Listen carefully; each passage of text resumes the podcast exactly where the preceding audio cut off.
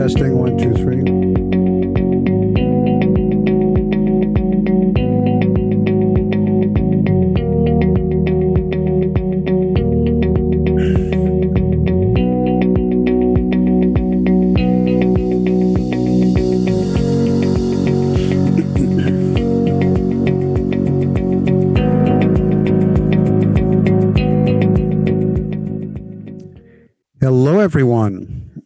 Welcome to our listeners in the Big Apple from across the U.S. and around the world.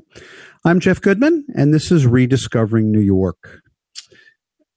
With COVID in the city now uh, and life being changed, one of the things that has changed, uh, perhaps for the better, is the number of people using bicycles. In fact, there were shortages at bicycle stores of buying bikes. Uh, so I thought it would be an appropriate time to run a past episode, specifically New York and our bicycles, the history of bikes and cycling. They've actually been around for 200 years.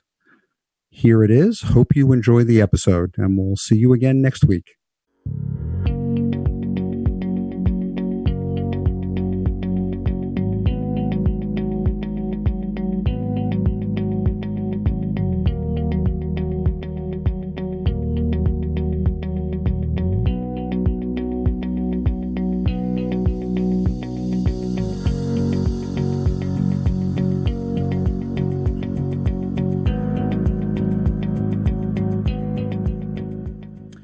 Everyone. Welcome to our listeners in the Big Apple from across the U.S. and around the world. I'm Jeff Goodman, and this is Rediscovering New York. I'm a real estate broker with Halstead Real Estate, but Rediscovering New York is not a program about real estate. It's about New York City's extraordinary neighborhoods and their amazing history. Uh, on most programs, we focus on a particular neighborhood, exploring not only its history, but also its energy, texture, and current vibe. What makes something particular about New York special? And we do it through interviews with urban historians, preservationists, local business owners, nonprofits, artists, and interesting neighborhood personalities. Sometimes we host a show about an interesting part of the city or theme about New York and its history that it's not that's not about one particular neighborhood. Could be one of our fine urban parks, uh, an extraordinary museum, maybe the transit system, or the city in an age of a particular social or political movement. Uh, each show is available on archive and podcast the day after the show airs. Today is one of those special programs. We will be exploring something very special in New York cycling and bicycles in our great city, both past history and present texture of cycles and the people who ride them. And we're very lucky to have two special guests today. My first guest is Evan Friss. Evan is an associate professor of history at James Madison University and is the author of two books. One we're going to be talking about tonight On Bicycles, a 200 year history of cycling in New York City. It's published by Columbia University Press. And The Cycling City Bicycles in Urban America in the 1890s. That's published by the University of Chicago Press. Evan is also the guest curator of Cycling in the City. It's an exhibition at the Museum of the City of New York, which I actually saw yesterday. His research has been featured in The New Yorker, Slate, National Geographic, and The New York Times. Evan holds a PhD in history from the Graduate Center of the City University of New York and a master's in history and a certificate in archival management from New York University. And we are welcoming Evan Friss to Rediscovering New York. Evan, thank you so much for joining us. Thanks for having me. Uh, Evan, uh, by the way, is not in New York. He's uh, part, part Southern. Evan, are you in Maryland or Virginia right now? I'm currently in Harrisonburg, Virginia. Okay, so it's Virginia. Um, we're very lucky to be speaking with Evan on the show about two very different ways of communicating the history of bicycles in New York City. Because Evan is the curator of an exhibition at the Museum of the City of New York and also an author of the book on bicycles. Um, Evan, are you from New York originally?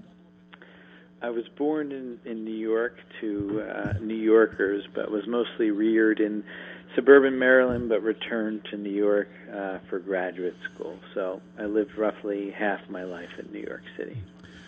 I want to ask you a bit about your educational background, only because I'm uh, I studied history at Vassar and like to think of myself as an as an amateur historian. Uh, at the Graduate Center, what part, what specialty in history did you study? So I studied American history, and particularly uh, my major field was urban history, Um, so it required me to study the history of cities uh, beyond the United States, but mostly focused on American urban history in the 19th and 20th century. Hmm. How did you develop your interest in bicycle history, and uh, more specifically in the history of bicycles and cycling in our fair city, New York? Yeah, so it stemmed from my interest in urban history and from living in an urban environment in New York City. So uh, I was just always kind of fascinated by cities and particularly city planning and urban design, thinking about how the cities came to look the way that they do, uh, and particularly interested in questions of mobility and transportation and the intersection of transportation and urban design. So, how is it that we move around the cities the way that we do? How are our choices constrained by political decisions made perhaps uh, many moons ago uh, that encourage us or discourage us to move through the city uh, in one way or, or another? Um, you know, this kind of plays out in very big ways, but also in, in small ways. I was always uh, loved riding the subways as a kid and even in graduate school, um, and just fascinated by the kind of decisions people make in terms of uh, which stairwell to exit and whether or not to take the escalator, the elevator, uh, or the stairs. And a lot of these decisions uh, that we think of as kind of our own decisions are in many ways shaped by geography, shaped by the physical landscape, shaped by the placement of uh, the stairs and the elevator. Um, so it, it begged the question, or, or I was thinking about as I was living in New York. Um, you know, why aren't there more cyclists here in, in New York? What ways has the city uh, come to accommodate, but also to discourage cycling uh, and promote these other ways of mobility? Well, I love the introduction uh, in the jacket of the book, and I have to read it for our listeners. It, it really is a great way to introduce the book and also the exhibition. Um, subways and yellow taxis of who cyclists are. And of course, we are not only going to cover the history of the cycles, but of the people who rode them and the city that accommodated, tolerated, sometimes hated, and now certainly celebrate them. Um, before we actually get into the specifics of cycling in New York, um, as a historian, I wanted to ask you what are some of the sources that you use to do your research, and were there any sources that you felt were new and different that, that no one else had uncovered in, in writing about the subject? Yeah, well, one of the one of the advantages of writing a, a book like this is that um, there aren't a whole lot of other people who have written uh, about it, at least with this kind of specificity. So. Um, I was able to visit a lot of different archives and, and even some private collections uh, and see a lot of different things. But the range of sources, both in the exhibition uh, and the, the sources I use for research for the exhibition and the book, um, vary quite tremendously from government documents and legal documents about court cases and laws involving cycling to visual material, uh, and the exhibition has a lot of great photographs of cyclists from different eras and drawings from eras in which uh, pre-photography, um, and also uh, artifacts um, that both help me think about the history of the bicycle. Uh, in terms of not just displaying it for a museum exhibition, but also in thinking about how its design changed over time and how that facilitated uh, new ideas in, in urban planning. So, uh, one of my favorite um, uh, sources, if you, if you will, was um, a Manhattan mini storage uh, way uptown in the very northern part of, of Manhattan. Um, were the archives of the Century Road Club uh, Association, which is an old uh, New York City bike club, and uh, they had heaps of materials, boxes, banners, uh, but also some really interesting artifacts, including this giant um, wooden roller on which people in the early in the early 20th century, uh, cyclists, especially in the off season, would ride stationary on top of these rollers um, but it would require them to balance like they were riding on the road. Um, and I just sort of found myself poking around these dusty archives um, and meeting individual collectors and, and, and seeing things that I'm fairly certain, uh, very certain, no historian has ever seen. So that was very exciting. Well, from a very amateur historian to a professional one, um, I did some research when I was living in England in the 1980s, early 80s, and uh, being able to just wa- wade through archives and, and, smell and see and blow dust off. It's uh, it's a real pleasure to be able to do that and not just to rely on the electronic medium. Uh, how long did it take you to do the research for the book? Um, I spent about three years, uh, I would say, working on uh, the research for the book, which included, you know, again, not only visiting um, private collectors and their materials, but spending a fair bit of time at the New York Public Library, the New York Historical Society, the Brooklyn Public Library, the municipal archives, um, all of which had different kinds of collections that spoke to uh, different kinds of issues over time. And since the the book and the exhibition covers 200 years, um, it was often the case that, that small collections were, were held here and there. Um, we're going to take a short break in, in a couple of minutes, but before we do, uh, before we get into the, the history of cycling in the city, I wanted to ask you a couple of general questions. Uh, when was the first bicycle actually invented? Not quite as we know it today, but but but the general principle of it, you know, being on wheels and using your own your own energy to propel. Yeah, well, that's actually um, a more complicated question than it might seem. So one has to define the bicycle, um, and and people who are um, really invested in bicycle history sometimes debate this this question themselves. Um, but I would say going back to about 1817 uh, in Germany is the creation, or at least the kind of predecessor of the bicycle as we know it, uh, and it has two wheels. And um, the main distinction, or the reason that some people would say it's not a bicycle, is that it doesn't have any pedals. So it's sort of like a balance bike that toddlers might use today, where they would push off the ground with their feet, and once they got going, or if they were going downhill, they could coast and put their feet up on the bicycle, um, and they could ride down uh, the hill, um, but they couldn't go uphill very well at all. Um, but that's generally regarded as the kind of at least antecedent to the bicycle. Hmm. You know, one more general question: When uh, when were gears actually uh, put on bicycles so you can uh, uh get more for your for your foot uh, energy? Yeah, so even when when pedals were first uh, added to bicycles in the 1860s, they were often attached directly to the to the front um, wheels, um, and so they were sort of direct driven. Um, but by the time we get to the late 19th century, uh, with the popularity of the, the safety bicycle, uh, there's the sort of modern, you know, gear system as we know it, and the modern design of the bicycle is pretty much cemented. Although most of those bikes uh, only have a single gear. Hmm. All right. Uh, well, we're going to take a short break, and when we come back, we're going to continue our conversation with Evan Friss author of On Bicycles, a 200 year history of cycling in New York City, published by Columbia University Press, and also co curator of the museum presently at the Museum of the City of New York called Cycling and the City. We'll be right back.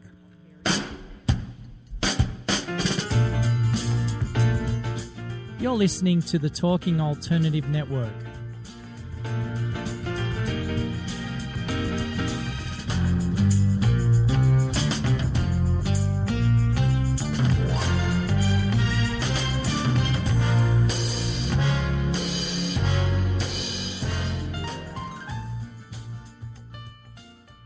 You're listening to the Talking Alternative Network. Are you stuck in a rut? Negative thoughts, feelings, and conversations got you down? Hi, I'm Noreen Sumter, the Potentiator. Tune in every Tuesday at 9 to 10 p.m. Eastern Time and listen for new ideas on my show, Beyond Potential Live Life Your Way, on talkradio.nyc. Who do you want to connect with? Are you an entrepreneur or intrapreneur looking to build your following? Welcome to our show. Follow, Me Friday, with Joan and Priya. Tune in every Friday at noon Eastern on talkradio.nyc. We're, We're your digital connectors. Woo woo!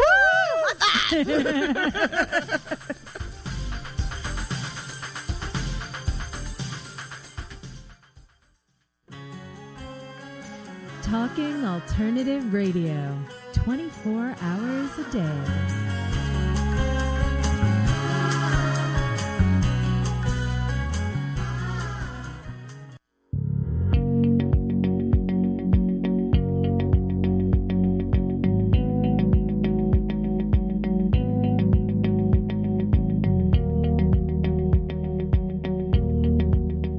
We're back.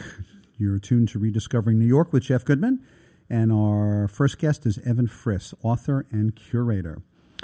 Uh, Evan, when did we first see, when did New Yorkers first see bicycles or their predecessors on our city streets?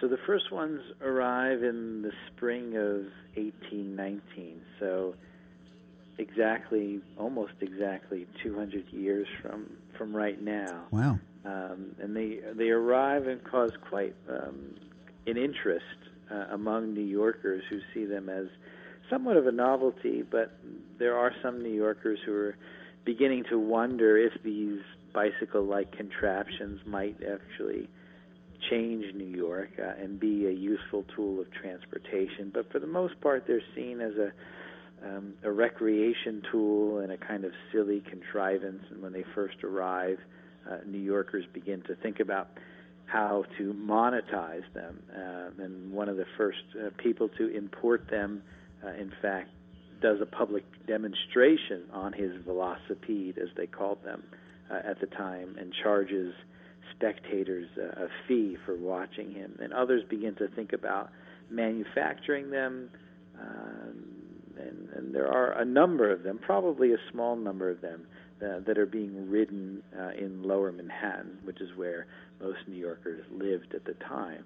Uh, but only a few months later, by August, uh, lawmakers banned the velocipedes from most everywhere that they were being used. Uh, banned them like through an act of the council or the uh, whatever the council was called back then. They actually banned yes, bicycles. So it was an official ordinance uh, that banned bicycles from Bowling Green, uh, Battery Park, and, and City Hall Park, as well as uh, the sidewalks, which, uh, according to the documents that we have, were basically everywhere that they were being used. Um, and the lawmakers don't suggest why they were being banned, but probably it had to do with the notion that these uh, vehicles and their riders were reckless uh, and endangered other New Yorkers, and, and that their value was um, minimal. Uh, and one interesting thing about the ordinance is that, in a way that it, it dates this era, it even has a, a line in it that says if a slave uh, is violating this ordinance, and if a slave is caught riding on a velocipede, uh, then the slave's owner is due to pay the fine. Wow. And that was in 1819 when we still had slavery in New York. Um, yes. You know, this reminds me of something funny. When I was in uh, uh, Herculaneum in Italy, it's uh, sort of a sister uh, uh, destroyed city to Pompeii. Uh, it was so well preserved that there was a sign on the on the wall under the ash, and it said that if um, I think it was a slave either urinated in public or I think it was urinating in public. The slave could be beaten, but if it was a free person, uh, they could only be fined. so it's interesting yeah. to see that the difference in the laws, you know, pervades uh, oceans and millennia. Um, I could see why they would have banned. They would have wanted to ban these these devices from sidewalks because uh, we kind of do the same thing. Uh, when did bicycles become more of a mode of transportation for people in the city rather than just a leisure activity? Yeah, so in the in the 1860s, in the late 1860s, a different kind of velocipede, this time with pedals attached and, and more so like our modern, modern bicycles take off uh, in great popularity, but they're also largely used in the city parks and ridden in indoor velocipede rinks, especially during the winter. And so it's still largely recreational. Um, but it's not until the great big bicycle boom of the late 19th century when the modern bicycle uh, is, is essentially born and looks like the kind of bicycles that we would recognize today uh, that bicycling takes off. And although it's still primarily a social and recreational device, uh, a large number of New Yorkers are using bicycles uh, for utilitarian purposes, including messengers uh, who are delivering telegraph messages, often including bicycle policemen who are hunting down criminals. and this was bicycles. in the 1890s that we had bicycle policemen. Uh, Yes. wow. So Teddy Roosevelt, who was commissioner of the New York City Police Force, uh, employed a squadron of bicycle cops, uh, whom he liked very much, uh, to target criminals, including reckless bicyclists, by the way. Um, and then there were uh, a whole host of New Yorkers who used the bicycle as a means to, to get from A to B, whether that meant um, going to somewhere to recreate, you know, uh, Coney Island uh, or uh, a New York Giants game up at the Polo Grounds, uh, but also using the bicycle as a form of transportation for work, uh, as a commuting device. Hmm. What was Bicycle Row? So in the 1890s, bicycles were, were so popular that the number of bike shops uh, exploded through the city, um, but were many of them concentrated in a particular district. So in Lower Manhattan, near City Hall Park, uh, were a concentration of bicycle shops where there were dozens of these stores, and cyclists would go down there to not only buy bicycles and have their bikes repaired, but it served as a kind of social hub for cyclists to hang out, to talk shop, to talk about their rides, uh, and it was a, a, a little neighborhood, uh, if you will, or at least a congregation of three or four blocks that had so many bike shops on it that it became defined uh, as a cycling neighborhood. Uh, it sounds a little bit like Radio Row in uh, uh, before the World Trade Center went up in the in the in the fifties. Um, yeah, and sure, New York is of course famous for, you know, the garment district and the flower district and the diamond district. Uh, of course, you know the financial district. So, for a brief period of time, anyway, there was something akin to a bike district. There were some interesting personalities uh, in the 1890s in New York and bicycles. Who was Arthur Hyde? Yeah, so Arthur Hyde was uh, a fascinating New Yorker insofar as he kept a wheeling diary. And before you asked about some of the great sources that I found, this is foremost among them. So Hyde was in his late teens and early 20s in the mid 1890s. And for three summers in a row, he had a notebook that his grandfather had given him for Christmas uh, that he used to document every single one of his rides how far he went, where he went, um, which streets he turned, what were the road conditions like, who was he riding with. Um, but he also he documents the rides with a bit of flavor, uh, giving a real sense of the atmosphere of the 1890s cycling city. Uh, and it's evident that he uses the bicycle to commute to work. At the time, he's employed by Tiffany and Company, which has its headquarters near Union Square, and he lives on the Upper East Side in the, the mid 80s, just off of Central Park.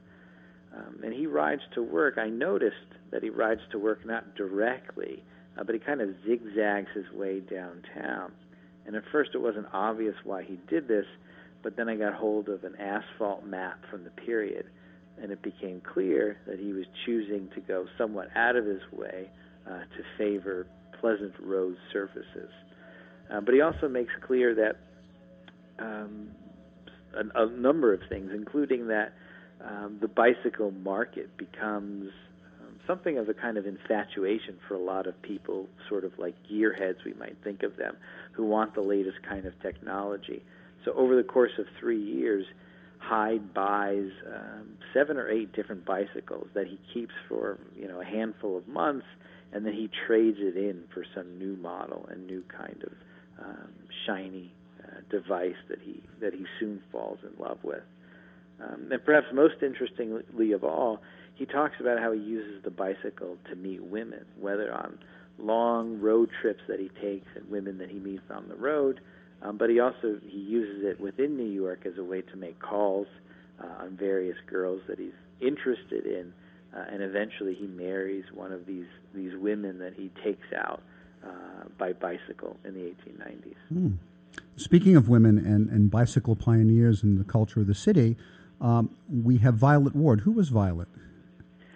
So she was a Staten Island resident uh, who grew up in the 1890s. She was then in her um, late 20s, uh, and she became something of a what they called a new woman uh, who was very interested in in sports and um, was thinking about uh, being a New Yorker, perhaps in a way different from some more traditional virtues. Getting married was not at the top of her list. She was interested in education. She was interested in politics and reform, and she was very interested in athletics, including golf, tennis, and most notably bicycles. So she gets the kind of bicycle bug uh, fever in the 1890s, bitten, and uh, she starts her own bike club for women, along with one of her dear friends, Alice Austen, who later becomes a famous photographer. Uh, and they start this bike club, but she also starts a bike shop, uh, and later in the decade authors uh, a manual, a several hundred page book called Bicycling for Ladies, that is intended to promote cycling uh, as a useful endeavor for women and tries to make um, the prospect of becoming a cyclist less scary by breaking down the ways in which women can train to become cyclists, how they can learn how to ride a bike, but also how they can learn to understand how the bike works, how they can essentially become, you know, an amateur bike mechanic. So bicycles actually fit into the empowerment of women. Did it? Did bicycles play any role in the in the women's suffrage movement? Yeah, so you know a lot of the great reformers of the 19th century, um, Susan B. Anthony, uh, most notably among them, and others, often lauded the bicycle as this great emancipatory device. Um, and even from Violet Ward and other women, other women, it becomes evident that a lot of them felt like this was a, a means. Violet co- calls it a means of quote absolute freedom. Uh, that it's some new way to move through the city, um, and for women to feel like the city is, is opened up to them, and they have the freedom of movement. They could travel farther, uh, and perhaps they can travel without a chaperone. But not everybody felt that way, including some other women. And there was one in particular. Her name was Miss Charlotte Smith, who started a campaign to ban women uh, cyclists. And, and she saw two things happening at the same time. One, she saw this great increase in the number of women who were riding bicycles, but she also saw um, traditional values and, and changing social mores, um, and in her mind, declining values and morals. And so these were linked together in a way uh, that she blamed the bicycle for, for promoting uh, promiscuity among women, for promoting women to travel unchaperoned. And so she starts a bicycle brigade, which are essentially women on bikes who are going undercover and taking notes about how late women are staying out, who they're riding with, whether or not they have a chaperone, how oh, they're God. behaving. Sounds like a, uh, a, an 1890s version of Phyllis Schlafly. Most of our listeners yes, know who she like was. Um, yes. One of my favorite pictures at the exhibition is a photograph of two women from their uh, from the way they're dressed. I think it's got to be the first decade of the last century in front of Grant's tomb, and you know it's that early because there are no trees, and here they are, the two of them on their bicycles, and they're actually uh, they have to be riding them because they're like they're balanced. Um, we're when we come back, we're going to we're going to take a short break. When we come back, we're going to continue our conversation with Evan Friss, author of On Bicycles a 200 year history of cycling in New York City. And Evan's also the co curator of the exhibition presently at the Museum of the City of New York called Cycling in the City. We'll be right back. You're listening to the Talking Alternative Network.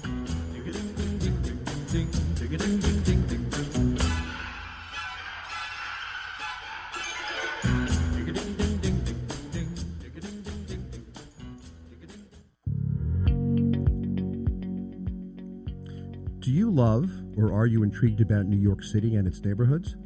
I'm Jeff Goodman, host of Rediscovering New York, a weekly show that showcases New York's history and its extraordinary neighborhoods. Every Tuesday live at 7 p.m., we focus on a particular neighborhood and explore its history, its vibe, its feel, and its energy. Tune in live every Tuesday at 7 p.m. on talkradio.nyc. Talking Alternative Radio, 24 hours a day.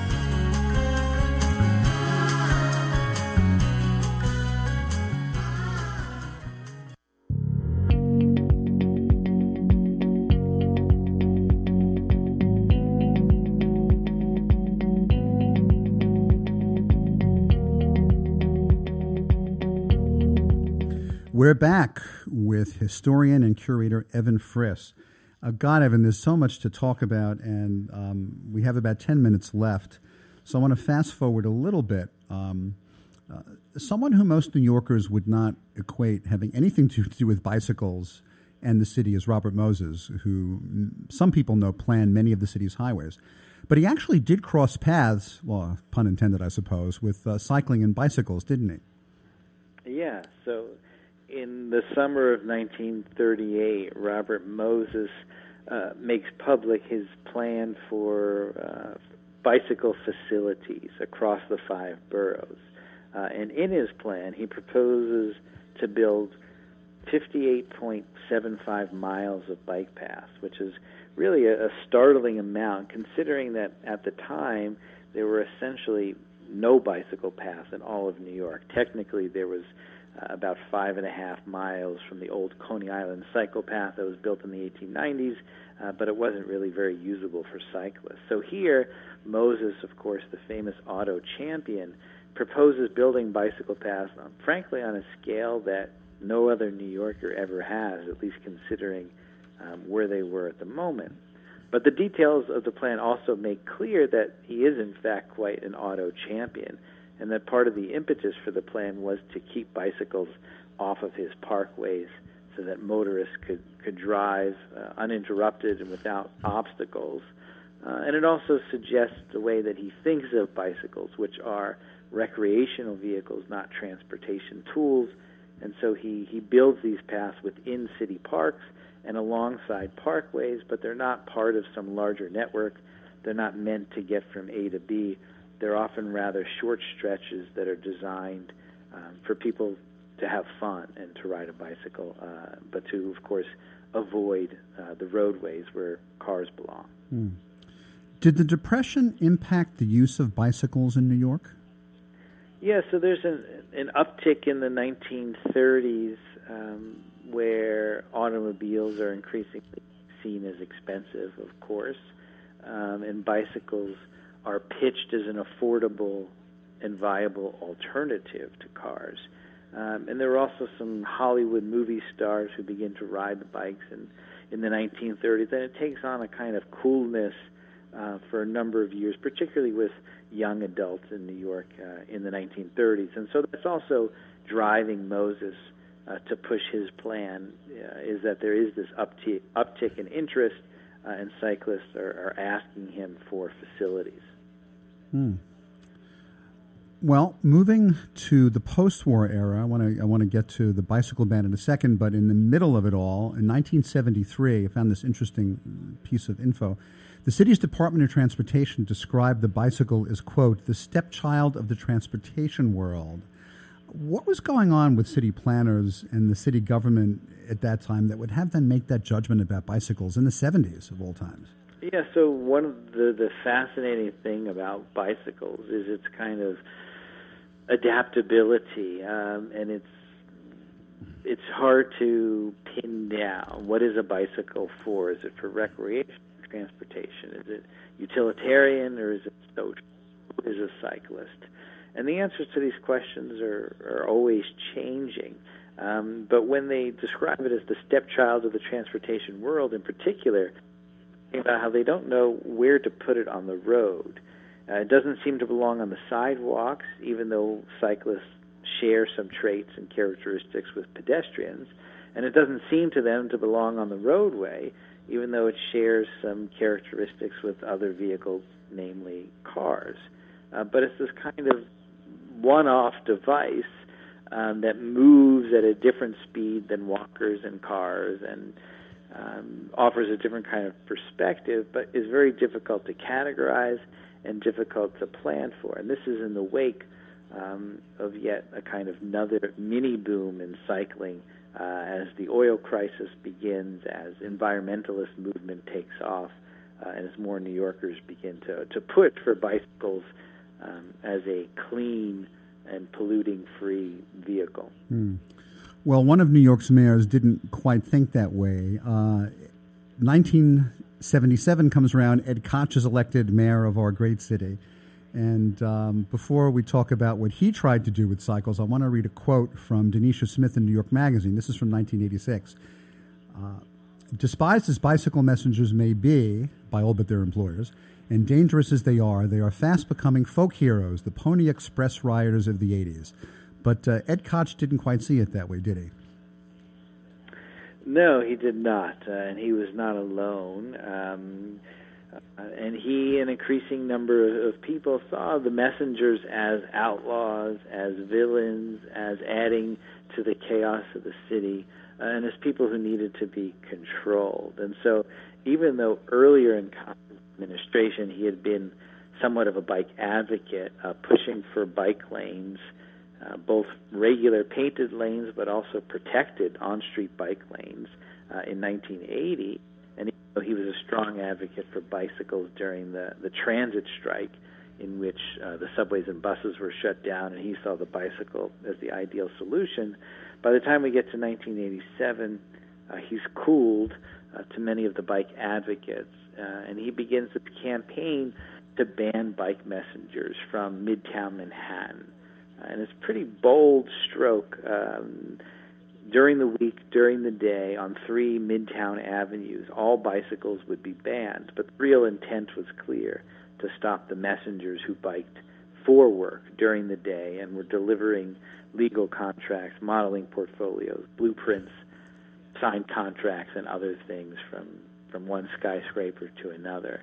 Um, and it set off a really fascinating battle between the bike messengers themselves and also a new group of bike advocates uh, who came to their defense and helped organize these daily protests, marched through the streets where they demanded uh, that Koch back off of his um, ban, and also, I think, clearly demonstrated that the ban was meant to target the messengers, most of whom were African American or Latino, uh, and was was unfair in doing that, and that this was a, a kind of vulnerable population that needed to be protected uh, rather than be maligned. Mm.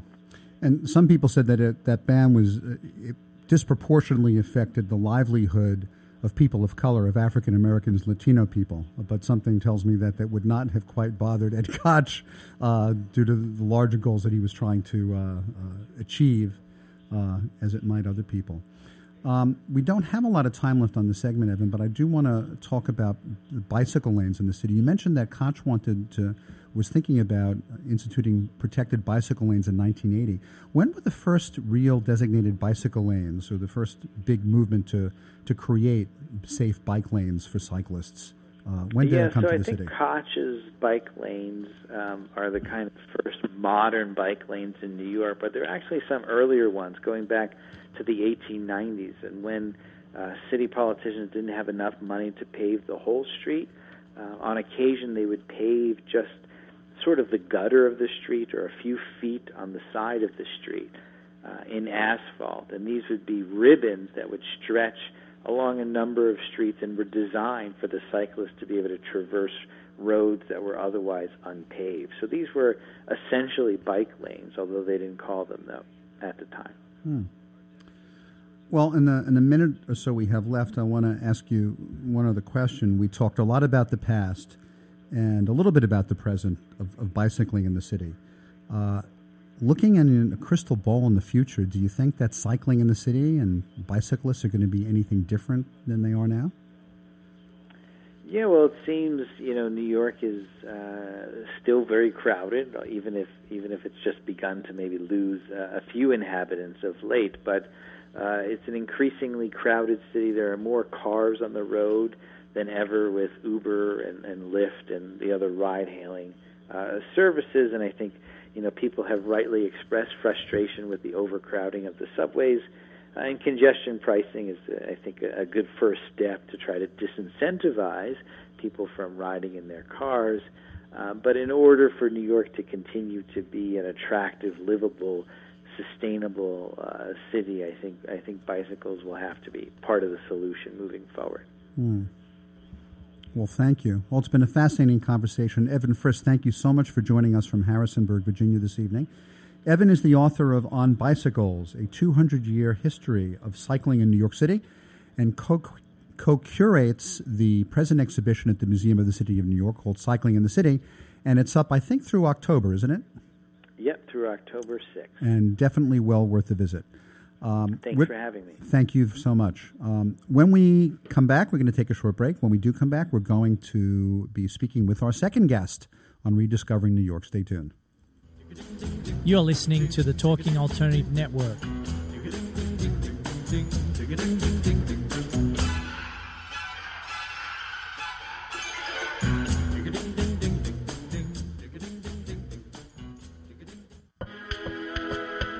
The best designs for your life start at home. I'm David Thiergartner, interior designer and host of At Home. Listen live Tuesday nights at 8 p.m. Eastern Time as we talk to the very best professionals about interior design and the design that's all around us, right here on talkradio.nyc. Are you a conscious co creator? Are you on a quest to raise your vibration and your consciousness? I'm Sam Leibowitz, your conscious consultant, and on my show, The Conscious Consultant Hour Awakening Humanity, we will touch upon all these topics and more. Listen live at our new time on Thursdays at 12 noon Eastern Time. That's The Conscious Consultant Hour Awakening Humanity, Thursdays 12 noon on talkradio.nyc.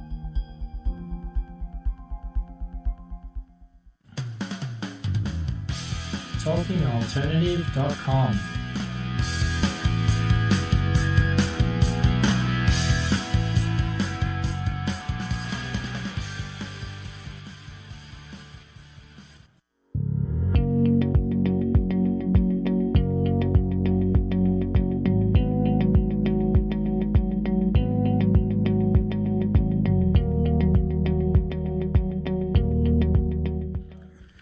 We're back. Support for Rediscovering New York comes from our sponsors the Mark Myman team, mortgage strategist at Freedom Mortgage. For assistance in any kind of residential mortgage, Mark and his team can be reached at 646 330 4735. And the law offices of Thomas Siaka, specializing in trusts, estate planning, and probate administration. Tom and his staff can be reached at 212 495 0317. Our show is about New York, its neighborhoods, and the myriad textures of the city.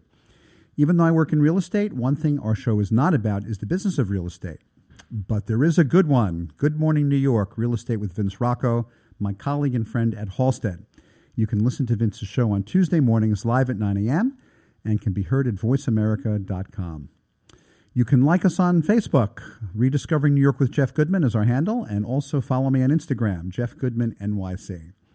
If you have comments or questions, or if you'd like to get on our show's mailing list, please email me, jeff at rediscoveringnewyork.nyc. One other note before we get to our second guest when I am not hosting the show, I am a real estate agent in our amazing city where I help my clients buy, sell, lease, and rent property. If you'd like to see how I can help you with your real estate needs, you can reach my you can reach my office at 646-306-4761 or jeff at rediscoveringnewyork.nyc. Well, we have a special guest for our second uh, half. Some New Yorkers don't realize it, but this Sunday is the annual five borough bike tour that's organized by Bike New York, and we have a guest from the communication from the communications department. Uh, our original guest, uh, John Orcutt, sadly was in a minor accident. He's okay, but was unable to join us tonight.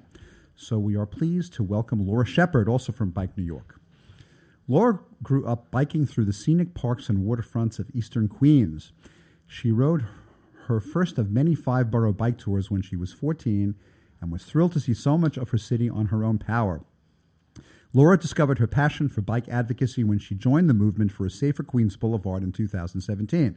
Queens Boulevard was one of those uh, streets, big streets, that was recently added to our streets that have that have protected bike lanes. When the lane was installed, her bike became her primary mode of transportation. Now, Laura rides around and advocates for more protected bike lanes in Queens and around the city.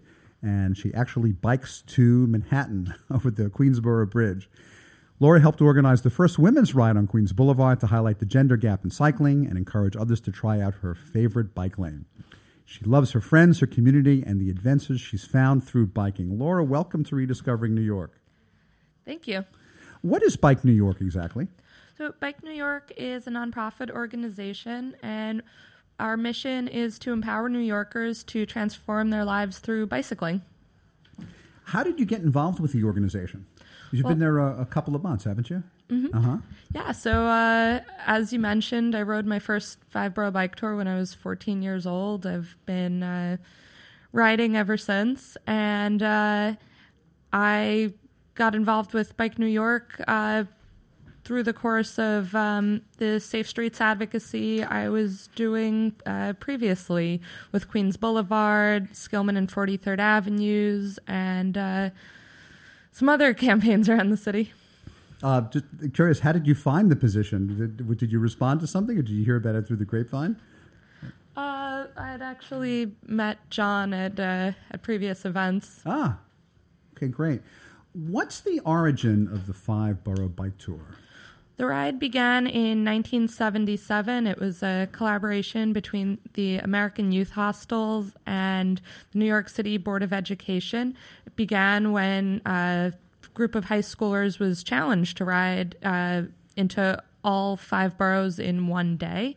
Uh, the first substantial ride included 250 people, and it's grown tremendously since then. Well, 250 sounds like a small number, but that was when, that was when it first started. Um, what's the route for the bike tour? So the route starts downtown near the Battery, um, comes uptown on Sixth Avenue, travels through Central Park, then through Harlem, into the Bronx for a bit, uh, then dips back into Manhattan, comes down the FDR Drive. Uh, we go over the Queensboro Bridge. Your Uh, favorite bridge? Yes, my favorite bridge. Uh, get to take over the upper level, which is really exciting and has beautiful views. And we go up to Astoria Park where we have a great rest stop with lots of great snacks. Comes down through Long Island City, and then we go over the Pula- uh, the Pulaski Bridge into Greenpoint, Williamsburg, down uh, the Brooklyn waterfront through Brooklyn Heights, and then uh, we get on the BQE and uh, head toward uh, toward the Verrazano into Staten Island. Um, in Staten Island, we have the Finish Festival at Fort Wadsworth, and uh, then everybody rides up to the ferry and uh, back to Manhattan. Back to Manhattan. Wow, that must be quite a celebration. Fort Wadsworth, for those of you who've never been, is just under the Verrazano Bridge on Staten Island. And actually, it's a very old fort. It was built, I believe, right before the War of 1812, and it's considered a second system fort. Um, must be pretty crowded having all those bicyclists on the ferry on the way back. Yeah, yeah. It, it, it's staggered. Has the route changed at all since it was since the bike ride started in '77? Uh, not. so- I think the the mileage has uh, adjusted slightly, but the route's been fairly consistent. It mostly goes along the waterfront. Uh, five great bridges. It's the as of now, it's the only day of the year when cyclists are allowed to ride on the Verrazano Bridge, for example. And uh, Oh, otherwise you have to walk across it with a bike. Uh, or no, you- there's no walking there's either. no walking either. It's okay. a Robert Moses Bridge. Uh, Ah, okay. I just learned something new about about bridges in Yeah, the city. the uh, group in South Brooklyn is and uh, Staten Island is uh, trying to change that and create a loop around the harbor. I know you haven't been on most of the bike rides. Um, for people who've been on the bike ride, who've been doing the bike tour for decades, what are some of the neighborhoods that that would have changed, that they would have seen change the most?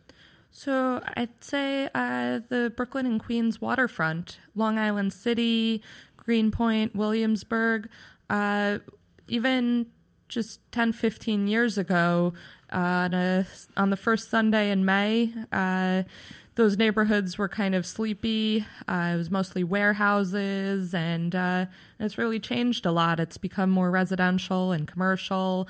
Uh, we've we've seen some high rises go up in some places, and there are a lot more people around along the route. And more cyclists as well. How many how many cyclists participate in the ride now? Thirty-two thousand. Wow! So Yeah. it's more than hundred times what it was in that first ride of seventy-seven.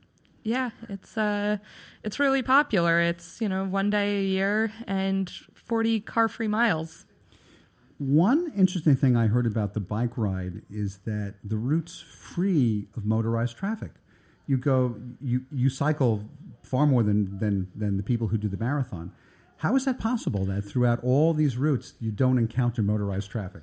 So that's thanks to uh, tremendous coordination with uh, the City of New York and various city agencies, including the Department of Transportation, the Police Department, the Fire Department, Parks and Recreation, citywide events, and uh, just uh, this. Oh, the Central Park Conservancy, the Office of Emergency Management, and Sanitation. Uh, it's it's really fantastic. The bike ride, by the way, is next Sunday, May fifth. Uh, people want to be along the route. What time does it actually start? There are Was it staggered starting? staggered start times. Uh-huh. Uh, yeah, typically pretty early in the morning. And what time do the first and the last bikers get to get over the bridge to Fort Wadsworth? It sounds like a fun thing to go and see. Uh, yeah. So I'd say the uh, the first start wave probably makes it by 9:30, 10 o'clock or so, and uh, see uh, at Fort Wadsworth, but there are people there till like, th- you know, coming in uh, till three, four o'clock or so. Hmm. Now, you mentioned that registration for this bike for individual participation is closed for the Sunday. Yes. But you did mention that there was a way for people to get engaged if they wanted to. Yeah, if you want to uh, join a charity team, uh, you can look at our website and register with one of our charity p- partners by visiting uh, the expo, which is uh, this Friday and Saturday, May 3rd and 4th. And you can register in person at the expo with one of our charity partners. Where is the expo? Uh, it's at Basketball City. That's 299 South Street on the Lower East Side. Just, Ah. yeah. Big. Did you have? Are there lots of vendors there with bicycles and repairs and all that stuff too? Like, Yeah, yeah. So it's a um, tremendous assortment of exhibitors. Uh, some are local entrepreneurs and some are big brands. Uh, we have a large uh, delegation from uh, the Taiwanese Bicycling Association. Uh, vendors are going to demonstrate uh, some of the latest gear, gadgets, even electric bicycles.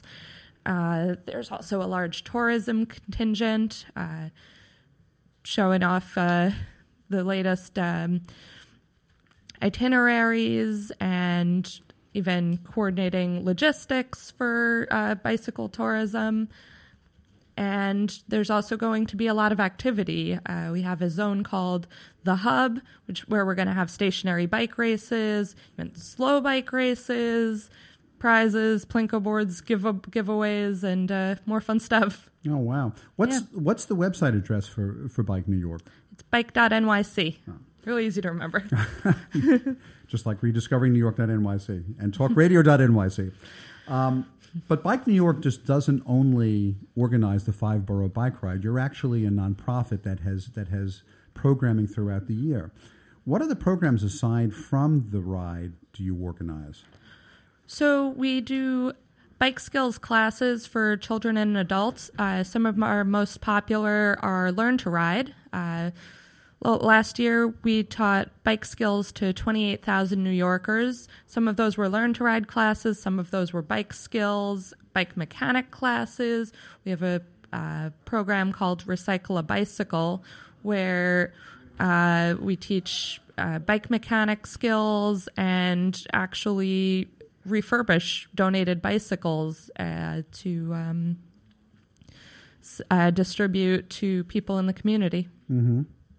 Speaking about bike safety, Laura, um, could you share with our listeners some of the basic elements of what good bike safety would be in an urban area like New York? Uh, well, first and foremost, uh, more protected bike lanes. Uh, they really do make a big difference because they help allocate the street, uh, you know, and define space for pedestrians, for cyclists, and for vehicles, and help prevent collisions. Uh, streets with protected bike lanes show remarkable safety gains, gains for all road users, not just cyclists. Uh, in large part for pedestrians because they help shorten crossing distances and um, increase visibility.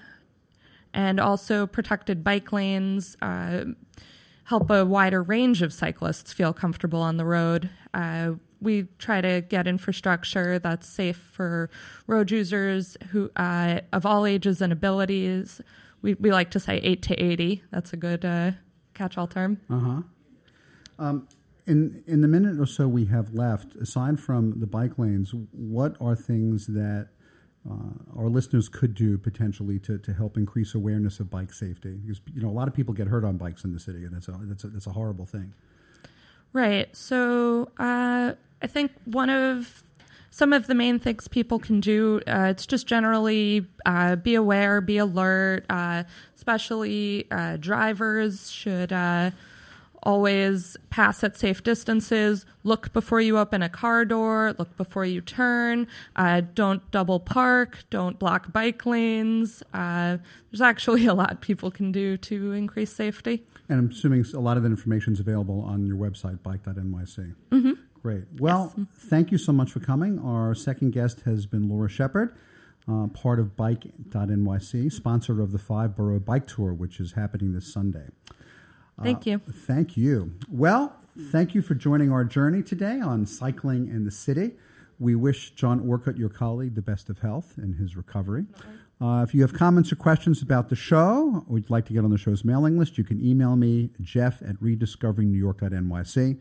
Uh, you can like us on Facebook and also follow me on Instagram, uh, Jeff Goodman NYC. I'd like to thank our sponsors again, the Mark Myman team at Freedom Mortgage and the law offices of Thomas Siaka.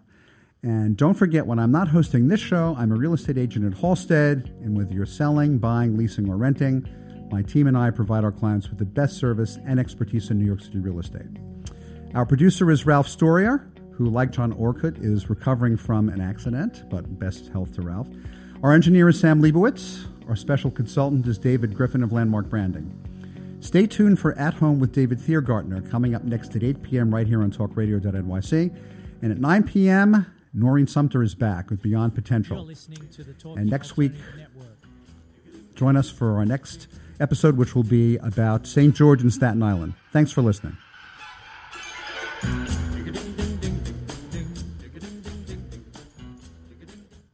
You're listening to the Talking Alternative Network. Are you stuck in a rut? Negative thoughts, feelings, and conversations got you down? Hi, I'm Noreen Sumter, the Potentiator. Tune in every Tuesday at 9 to 10 p.m. Eastern Time and listen for new ideas on my show, Beyond Potential Live Life Your Way, on talkradio.nyc. Hey, all you crazy listeners. Looking to boost your business? Why not advertise on Talking Alternative with very reasonable rates? Interested? Simply email at info at talkingalternative.com. Talking Alternative. The best designs for your life start at home. I'm David Thiergartner, interior designer and host of At Home. Listen live Tuesday nights at 8 p.m. Eastern Time as we talk to the very best professionals about interior design and the design that's all around us, right here on talkradio.nyc.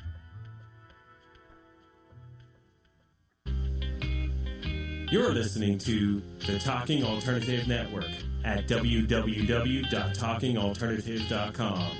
Now, broadcasting 24 hours a day. Talking Alternative. Are you a conscious co creator? Are you on a quest to raise your vibration and your consciousness? I'm Sam Leibowitz, your conscious consultant, and on my show, The Conscious Consultant Hour Awakening Humanity, we will touch upon all these topics and more.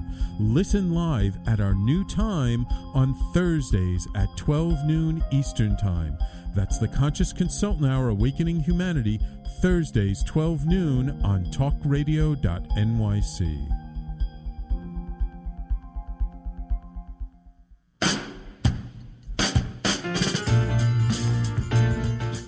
You're listening to the Talking Alternative Network.